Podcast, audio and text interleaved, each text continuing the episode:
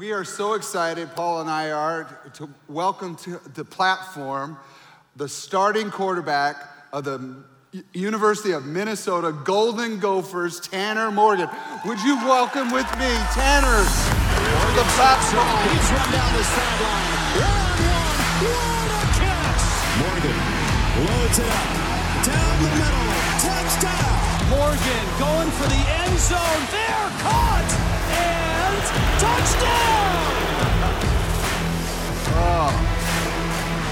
Well, welcome to Emmanuel. Yeah, thanks for having me. It's an absolute honor to be here. Dude, uh, we are so proud of you as our quarterback here in the state. And uh, all the adversity and all the things that we've gone through in the COVID era. Can't be a starting quarterback with lint on your on your black. Yeah. He's got, Paul he's is got my back. care Here you. we go. We take care of everything here. Hey, uh, let's start with some like questions just about football in Yeah. general. Um, what year are you now playing? I mean, it seems like Uh, you've been playing for a while. Yeah, I'm going into my sixth year. Um, got here in January of 2017, uh, and uh, going on the final last run this time. It's pretty Yeah, cool. been here for a long time. now you hold a, you hold a bunch of records, don't you? Uh, yeah, uh, yeah, just just a few. What are the records? Go ahead, brag about it. Uh, I think it's just a couple of uh, single season records, um, but um, the one I'm most proud of is uh, most uh, wins uh, career uh, by a quarterback because Most. uh, that's that's not uh, individual award; it's a team award.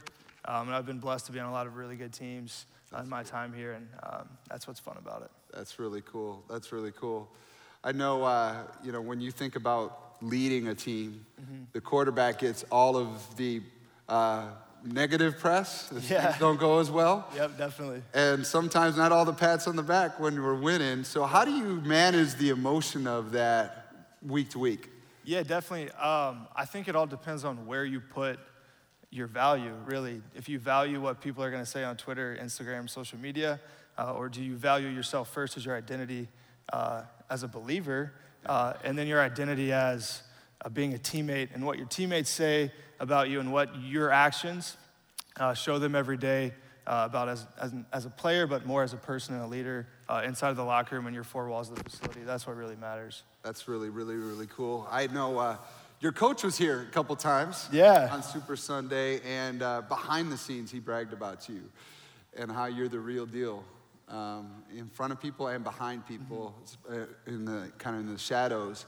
So we're grateful for the authenticity and the integrity that you've shown as you've led and everything else. And Paul, I think you got a question. Yeah. Hey, uh, you're you're from Kentucky, right? Yes, yes, I am.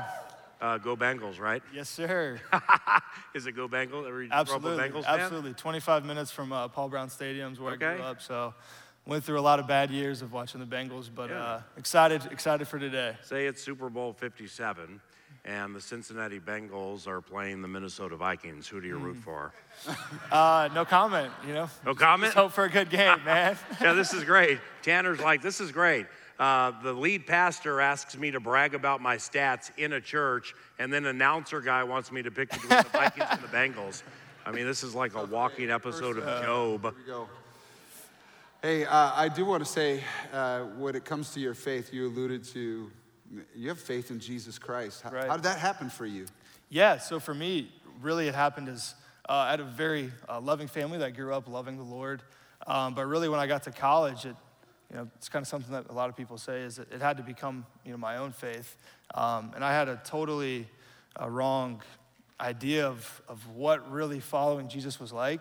Uh, when I was in high school, you know, I, I prayed and um, did things that I thought would, in turn, give me the reward that I wanted uh, would bring me to the school that I wanted to go to. It would help me have a good game. It would keep me healthy. Uh, and then I got to college uh, and I got involved in, in some Bible study groups through Athletes in Action on our campus.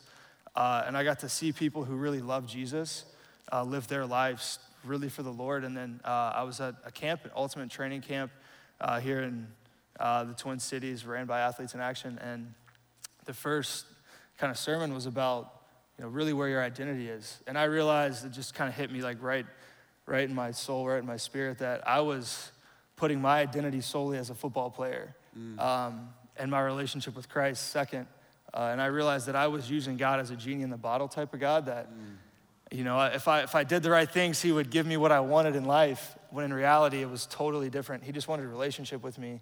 Um, and I've been on that journey ever since that day.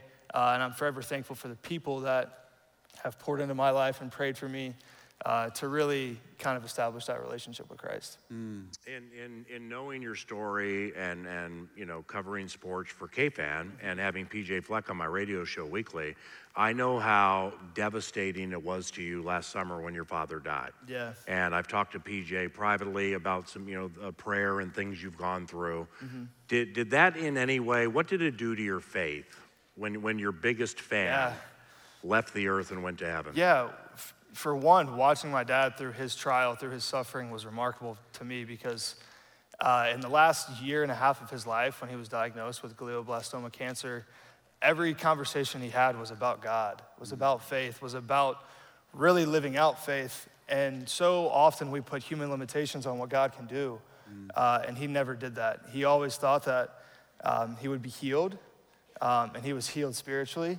Um, crazily uh, spiritually healed. He was gifted way more time uh, on this earth uh, to make a lot of impact. And just now having conversations with people still to this day that say like, hey, what your dad did in the last you know years of his year and a half of his life, like. You know, one of our family members got saved, and, and they said it was, um, you know, watching your dad really had an impact on us, and like that just, you know, makes you want to cry with how crazy that is. And um, you know, for me, going through that trial, seeing my dad, you know, his his physical body kind of dwindled, but his spirit continued to soar.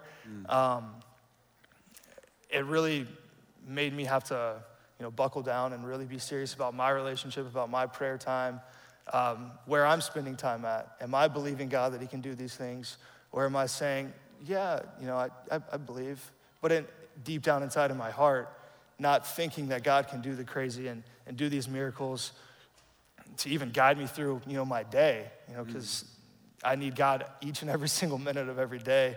Um, and there was just so many, and I could talk about this for hours, um, but, I'll, but I'll leave it at that for now. That's so powerful. And uh, I mean, life isn't easy. right. Um, stress and burdens of life, and then you throw tragedy in there. Yeah. And people can begin to think, you know, where's God when I hurt? Mm. But you're a living example that suffering is not an obstacle Right. to knowing Jesus. As a matter of fact, you found him in the middle of your suffering. Mm. And I know that there are many people that perhaps are going through difficult things. These last two years have not been easy. Right. COVID and death and lockdowns and emotional depression, all of those things that are going on. And look at what Jesus is doing in you. We are so, so thankful for your leadership. We're going to be cheering for you this year. Amen. And we're so excited about the Golden Gophers and what's coming up. One more time, would you give it up for Yeah. Tanner Morgan for what he's brought? Thank you. Nice job, bud. Yeah.